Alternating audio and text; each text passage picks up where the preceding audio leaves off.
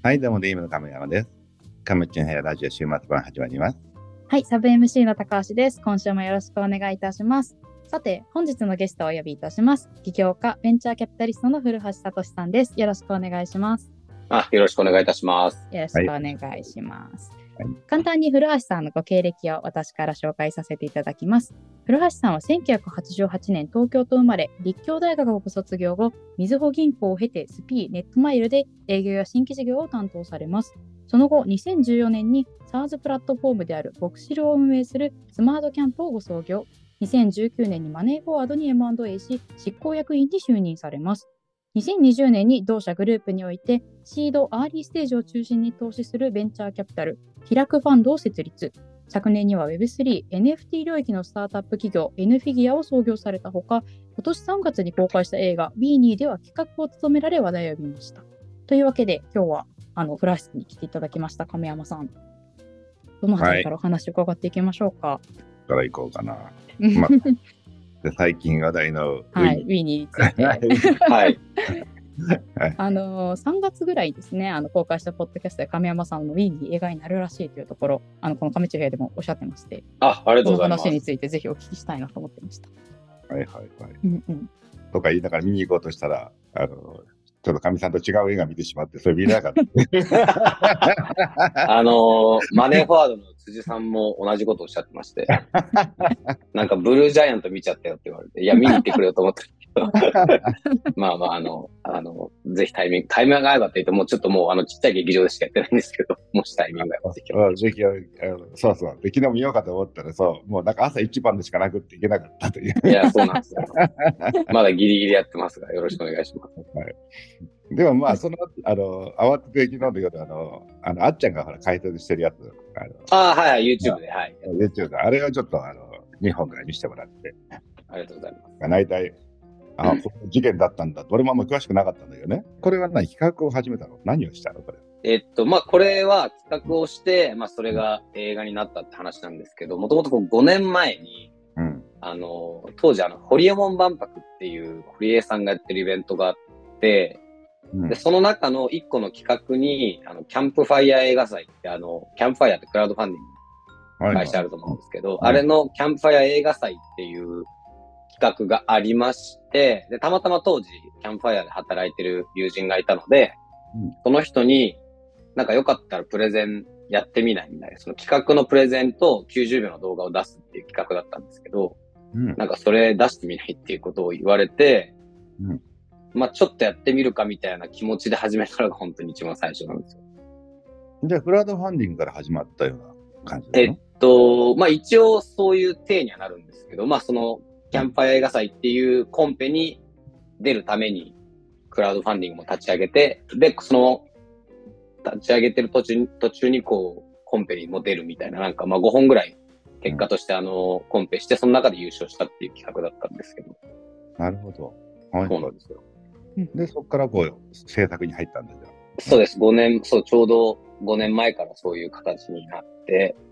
で、僕もあの映画撮ったことも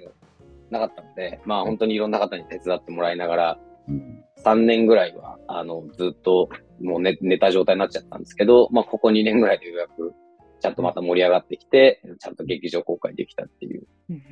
うんいやいや、なんかでも評判いいよね。うんいや、よよかったですね。はい、うんありがとうございます。うん。すごいツイッターとかでも感想見ましたし、私はあのギリギリ東宝シネマズので滑り込んで見れました。はい。あ、嬉しいです。あ あのの評判良かった、評価も高かったから行こうと思ったけど、スラムダンク負けたみたいな感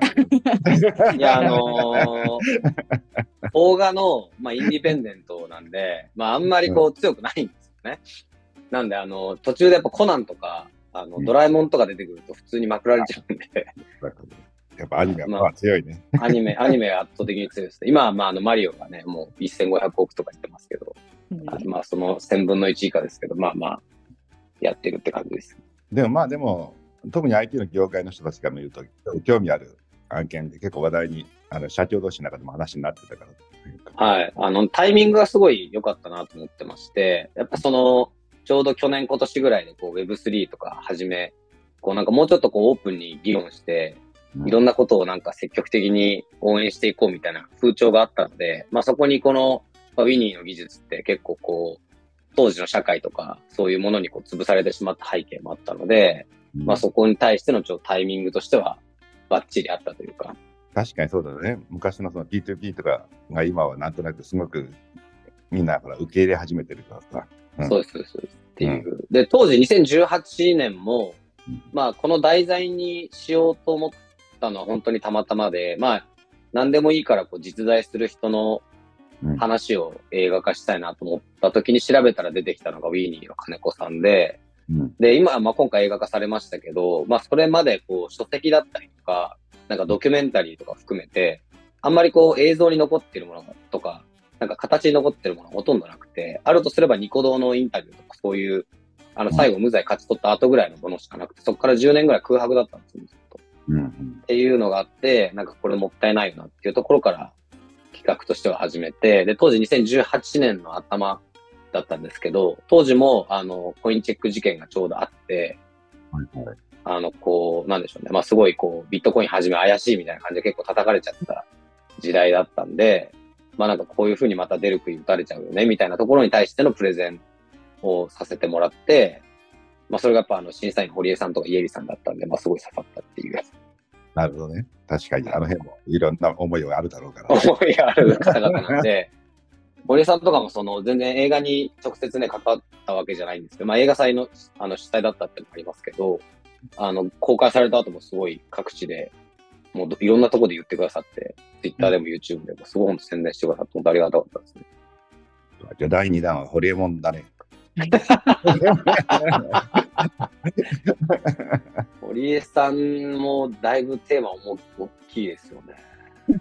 いろんないろんなの出てくるしな。いろんなの出てきそうですよね。うん。堀江さんも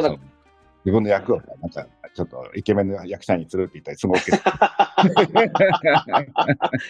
堀江さんご自身で出たいとかあの、おっしゃるようなタイプな気がしますけど。あ、それいいそれはやめた方がいいと思う。いや、そんなことないですけど、全然。当時、あんまり、やっぱそう、金子さんの話とか、そう、僕もあの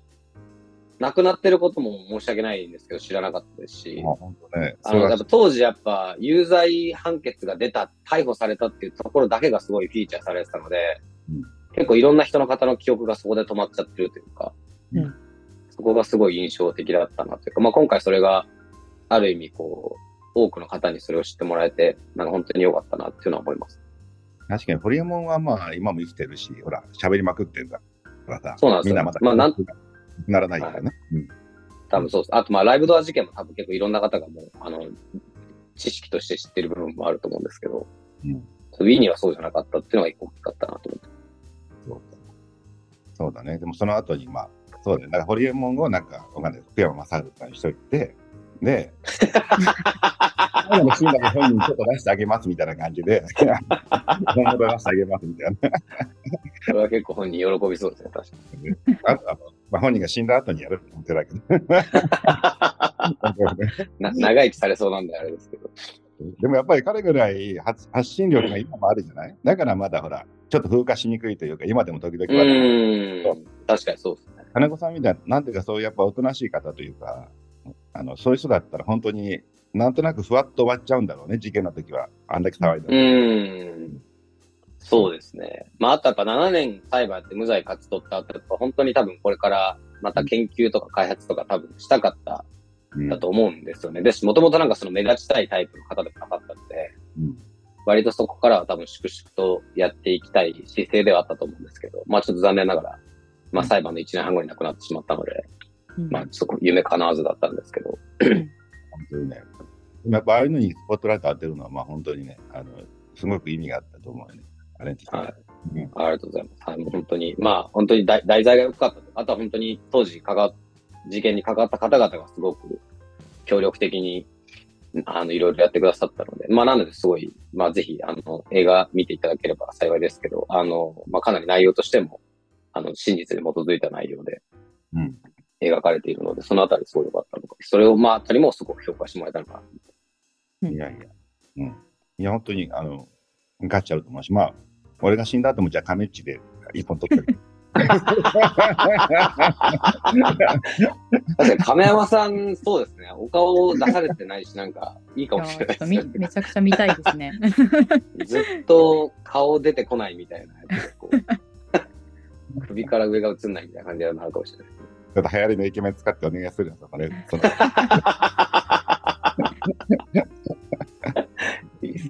もこう普通普段ビジネスもされながら、もう起業もされて、ベンチャーキャピタルファンドも運営されながらのこの映画作りっていうのが非常に大変だったというふうなノート、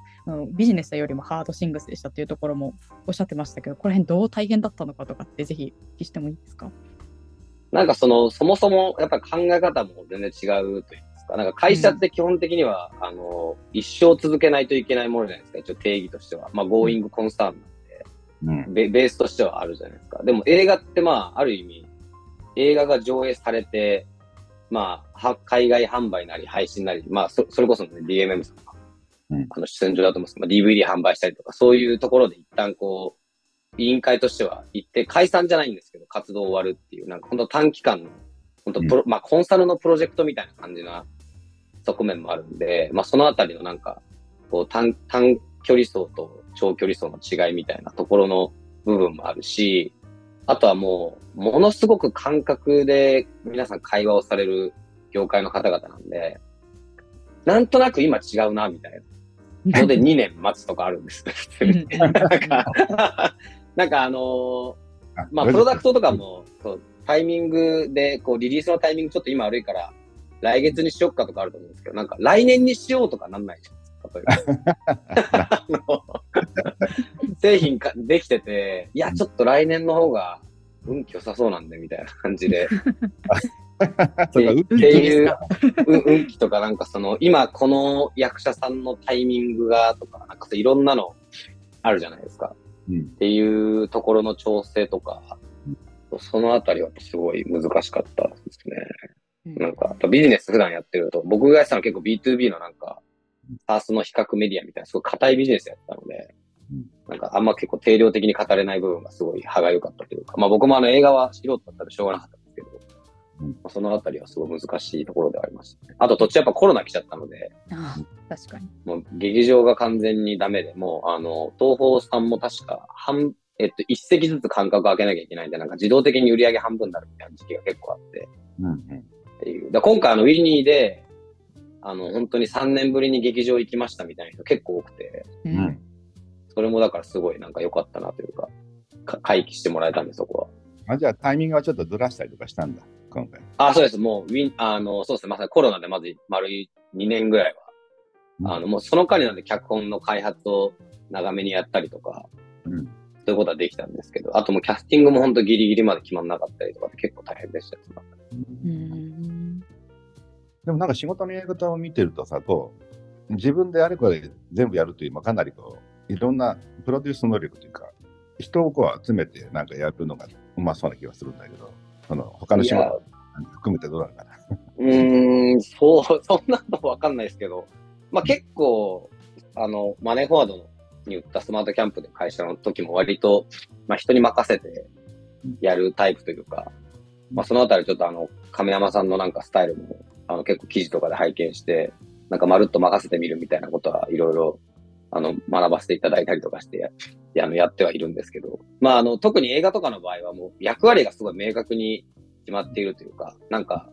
あの、総合職みたいな仕事がないので、うん。なんかもう、例えばまあ照明だったら照明の仕事ですし、録音だったら録音だし、みたいな、この、一人一人役割があの映画の最後のクレジット出てくると思うんですけど、必ず決まってるので、一回そういうチームがバチッと決まれば、あとはあんまりこう、企画者としてはそこまでやることがないというか。えーでもその癖のある人間たちをうまくこうまとめてこうオーケストラにしないといけないわけじゃない。なんとなくそうですね。まあなんで途中本当に絶縁状態に2回ぐらいなりかけたんですけど、絶縁は言い過ぎですけど、まあ本当に、まあ折り合わないとか噛み合わない部分もあったんですけど、うんまあ、粘り強く最後までやれば、まあなんとかなるかっていう思いはあったんで、まあなんかそうですね、まあ時間がゆっくり解決してくれるのをしっかり待てたっていうのはあったかもしれない。ね、例えばああいうことをやりたいなと思ったときはどどういうスタートなの？つまり、まあ、例えば資金がいる役者、あと小屋を小屋とか東子さんとかいろいろあるじゃない、うん。はい。まずは、あの、スタートしてるはい。うん。一、えっと、僕の場合ちょっと特殊だったんですけど、そのキャンパー映画祭っていうイベントに、アンドピクチャーズさんっていう、まあ、映画のその企画とか制作を一応仕切れる会社さんも、あの、審査員でいて、伊藤さんという方がですね、代表の。で、伊藤さんがすごいウィニーも気に入ってくださって、まずはそこが、あの、取りまとめやりますっていうところで入ったと。で、まあ、まず最初に資金が必要なので、まあ、そこはあの、僕も、あの、ファーストペンギン的にお金をちょっとまとまったお金を出しますっていうのを決めて、そこからまあなんとなく予算の全体が見えてきて、みたいな。そうすると次は本の開発になるんですけどうん、一番最初結構大事な脚本でして、うんで企画と脚本を、もうプロットってまあその、なんとなくこんな話ですっていうのを持って、えー役者をこうブッキングしに行くっていう、うん。っていう感じですね。そこまでブッキングまでできちゃうと、あとはまあ、いつ撮影するかとか、うんどういう機材でやるかとかっていうのが順順番に決まってくるんで、やっぱ最初は、そのコアとなるチームのプロデューサーとかのチームとお金。うんで、その後に脚本っていう感じで、キャスティングっていう感じです。うんってなってくるともうどんどんコッシーが勝手になんか気づいたらなんかいろんな人が制作委員会に入ってくるみたいな感じになってきたって感じ。おーなるほどね。で、もともとまあ、原作の本みたいな、この弁護士さんの書いたのはあったりとかするんだよね。で、あ、えっと、そうですね。あの本、あれは小、あれは彼が、ダンさんが書いた小説で、それと本当別でもう、うんあの、オリジナルで、あの、松本監督っていう、いやってくれた監督がベースになる、もう全部作ってくれて、そこは。ここにある、まあ、例えばわかんない、その話だと実名とかが入ってたけど、そこはこう別のものにしたりとか。あ、そうです、そうです。一部変えたりとか、うんまあ、本人で名前許可取れる方は取りに行ったりとか。まあ、それがたまたまあの、コロナでしばらく時間があったのでうん、一、人ずつ許可を取りに行くのはそこまで、まあ、時間かけてできたっていうのは一個大きかったです。うんあとなんかいろんな他の、まあ、逸話とかいろいろなの混ぜたりとかしてるのもあるんだよね。うんけあ、そうです、そうですあ、そうです。まさに、実はのそういうところもこう混ぜて、要はシンプルな裁判だけの映画にしちゃうと単調になりすぎちゃうんで、まあ、このあたりはさすがに僕もプロじゃないんで、あの、監督とか演出の方にその辺をお任せしてっていう。うん。えーでも普通の人だとこうなかなかその、まあ、まず資金集めでつまずいたりとかさ、その、脚本とか。そうですよね。なかなかその分野いけないじゃない。うんうんだから俺がホリエモンって映画撮りたいとしても、なかなかできないんでね、作る子。自分で。いや、亀山さんならすぐ作れる。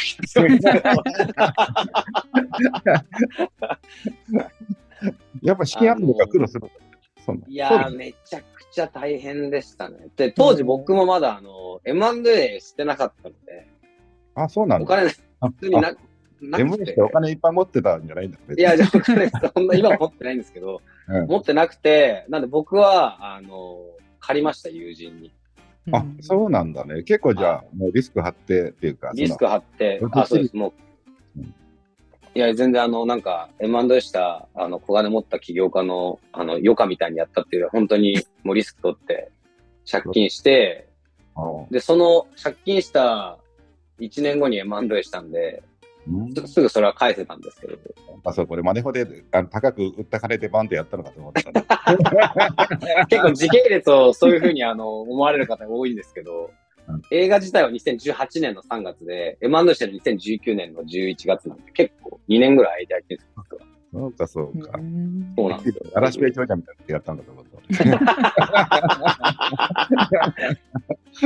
それだったら多分もうちょっと多分あの足元見られて、あの、なんか余分に予算取られてた気がしますけど、あ、なるほどね。確かにそうこれまたあの映画の芸能というか映画の世界もうん本当に難しくてですね、ちょっとお金出せそうな雰囲気出すとうん、すごいハイレベルな見積もりなが投げてこられるんで、それはありうんありそう。俺がやるって言ったら3倍ぐらい取られるよね、多分ね。あ、そう、多分、か私本当言葉があれです亀山さんがやるって言ったら多分通常の3、4倍のなんか。亀山さんならこれぐらいじゃなきゃダメですよね、みたいな。なんか向こうも悪気なく笑顔で持ってくるんで。で、こっちも相場わかんないから、それが正しいのかな、みたいになっちゃうじゃないですか。あ、そうか、そうか。いや、この塩梅の難しさは、うんなんかちょうどその、ウィニーがどうしてもやっぱり、まあ、事件の、やっぱ、テーマも重たいんですよね。やっぱ著作権管理団体の方々とか、まあ、それこそ、当時まだ配信やられてたんですけど、多分、DMM さんとかも多分、そういった、あの、配信系も結構打撃を受けるような内容がすごく多かったので、ウィニー上で流れるものがですね。というのもあったりとか、あとはまあ警察とか警察とか、いろんなこう、国が絡むような内容だったりもあって、なかなかこう、劇場公開に行くのにすごい、いろんな超えなきゃいけないハードル。ただでさえ資金集めるの大変なのに、プラスアルファあんまり協力してくれる人がいないみたいな状況だったんで、そういうのも含めて結構難航してたのがあったんですけど、その間に、なんでこんなに映画作りってすごいこう、企業とかビジネスに比べるとすっごい時間かかるんだろうと思って、自分でも短い映画を撮ったんですよ。うん。あの、お全然関係ない映画を、あうんの、監督脚本して。うんいや、その時に、もうその時はもう M&A してたんで、うんちょっと別全然違うチーム集めた時に、ちょっとだからその、羽振り良い雰囲気を出したら、やっぱりちょっと法外な見積もりが来ましたね、最初。やっぱり。はい。で、僕も当時分かんなかったんで、なんかあのほんと15分の短い映画なんですけど、うん15秒しか使わない軽トラのシーンで軽トラ借りてたんですよ、スタッフが。はいはい。で、それ、とと撮り終わった後に気づいたんですけど、これ軽トラだった必要ないよなと思ったりとか、なんかそういうのでもう一回見積もりを見直してとかっていうのをやって、つい先日もう一本短いやつ撮ったんですけど、その時はもうあの、なんとなく相場感把握してたんで、これとこれは予算削ってくださいっていうのでようやく、多分、なんか適正価格になったというか、おーだからこういうのもなんか多分、受託開発とかと一緒で多分やんないとわかんないこといっぱいある。いや、でも確かにね。でもまあ映画も難しいけど、ほら、プログラムとかで、その、なんか開発してくれっていう時も、素人から見たらわからないよね。いや、そう。なんですよ。わかんないじゃないですか。なんかあの。なんかじゃあこんぐらいかんのかなみたいな。なんか MA の時もこんなき高い金額なのかよとか思って、マネーフォーム買ったかもしれないよね。いや、それは一応あの、多分 DCFO とかやってますなんで。まだあの、のれんの現存してないんで、多分あの、適正だったと信じたいです。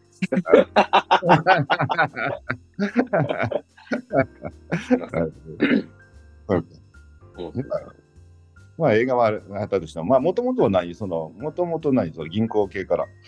そうなんですよ。僕は結構、これもちょっと変わってるというか、まあ、新卒は普通に銀行に入って、まあ、1年足らずで辞めちゃって、うんで、その後あの、スピーとか、うんネットマイルっていう会社を、で、ちょっと修行させてもらって、うんで、25の時に、あの、今のそのスマートキャンプという会社を創業して、で、5年でマンデーをしたっていうか、はいはいはい。ちょうどその頃はマネホが羽振りがいい時に売ったわけです。まあ、2019年なんで、まあ、こっから、だその、羽振り前夜ぐらいですか。分野ぐらい羽振り前夜ぐらい。はいええじゃあそれ買ったことで羽振りが良くなったのね。いや、そうなっていただけるとありがたいんですけど。あ まあ、今も引き続き関係は良好にあのやらせていただいてます。はいはいはい。辻さんとも結構仲、仲いいというか、あの、前に一緒に対談されてましたよ。うん。拝見、あれ拝見しましたよ。そうそう、全然なんかね、あの、まだ、あの、その、上場前から知ってるけど、うん。、はいやいや、こんな大きいかと思わなかったからさ、なんか、そのことは、あの時いっぱい思ったはずだから、ちょっと思い返すよと思ったんだけど。アワーバーとかですかあそういうわけですかそうん。あ、ですよね。アワーとかで会ってたけどね。まあ最近、上場してからあんま来なくなっちゃったけどさ。亀山さんってまだアワー行ってるんですか？俺は毎週金曜日いるよ。うん。たまにちょっと辻君連れて一緒に来てよ。確かに。たまには原点を、原点をちょっと思い起こさないとダメよ。ええ毎週まだ行かれてたんですね。そうそうなんか毎週は若いやつと喋ってさ。ええすごい。やっぱね、おっさんになるとね、やっぱもう大変なのよ、トレンド。うんだからそういう若いやつを常にこう、いろいろやっていかないとさ。うん。いや、僕が起業したての時もね、よくアワーバー行くと亀山さんに会えるよっていうのはもうなんか僕らの起業家界隈でもよく話に上がってたんで、やっぱすごいなと思ってました。へえ、まだやってるんだ、すごいな。ですよ。みんなも、もう、辻君ももう、もうそれちゃんも、慎太郎もみんな来なくなった人の背景。みんな、みんなちょっと時々思い出しちゃうと思うんだけどね。ちょっと、て天井人になっちゃったんですね、みんなも。そうか、そうか。で、マネフォに入って、うんで、その、そのままその役員として中でいろいろやってったわけ？あ、そうです。えっと、今、その、開くファンドっていうシードアリ向けのベンチャーキャピタルやってるんですけど、これは、あの、マネーフォワードの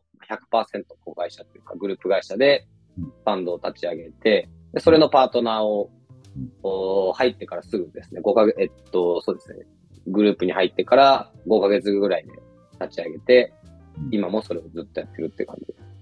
あじゃあ、もともと売った会社のあの事業を続けてるっていうよりは、違うことをやってるんだね。そのあ、そうですね。売った後も、あの、一応会長として、今日、今年の頭までいたんですけど、今年の頭に売った会社の方は退任をして、で、あの、ファンドの方は引き続きやってるっていう。うんあそれはじゃあ、えマネーフォワードとして、このいろんなえエンジェル投資っていうか、シードみたいな感じでやってるわけなの？えーっと、もうほとんど外部からお金を集めてうん、それを、まあ企業に、まあ本当にいわゆる、ほぼ独立系ベンチャーキャピタルみたいなことをうん、あの、やっているって感じです。あじゃあ、まあ、あの自分たち企業とあんま関係ない分野もいろんなとこ行く。あ、そうです。はい。むむしろ、あの、全然関係ない分野の方が、うん基本的には多いうん形でやってます。もともとあの、立ち上げた背景としても、あの、僕があの M&A で入った時に、まあ、やっぱマネホってやっぱ10年で、まあ今の規模ぐらいまでなっていて、で、まあ一応僕も M&A の経験とかもあったので、なんか、で、当時 M&A マネホも4、5社やっていたっていうのがあって、まあいろんなその、スタートアップにおける出口のノウハウとか、うん。戦略とか考え方とか結構社内に溜まってるものがあったので、うん。まあこれをなんか、まあ結構辻さんとか、あと CFO の金坂さんとかには結構こう、個別で依頼来て、ボランティアでこう話したりとかするケースとか、カンファレンスで話したりするケースはうん。あるんですけど、なんかそれもうちょっと体系化して、なんかあの、仕組みとして還元、貢献できるようにした方がいいんじゃないみたいな。あなるほどってね。いうノウハウをもっと形として事業としてできないかっていうのを提案して、そしたらじゃあちょっとそれ VC としてやろうよっていうので立ち上がって、うんで、お前言い言い出しっぺなんだから、やれよって言われて、あ、じゃあやりますってなって、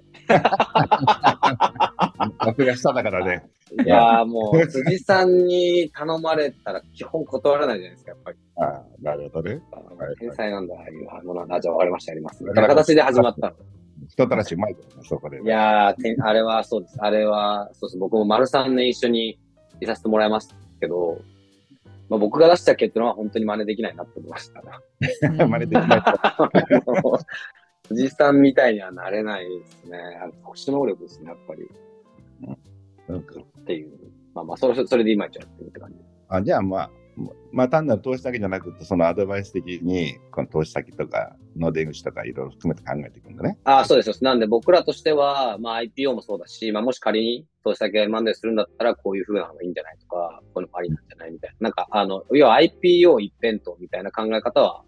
持っていない。もしくは IPO の時の、まあ主幹事選定とか、なんかロードショー、多分そのあたりって、まあ僕はやったことないんでわかんないんですけど、一定こう、なんかセオリーとかルールが多分一定あると思ってて、まあそのあたりってやっぱり、情報の非対称性が異常に高い世界なので、うんまあ、このあたりを、まあ、あの、IPO 経験長けてるメンバーが結構いるので、まあ、このあたりも、まあ、そこまで、データまで行った場合には、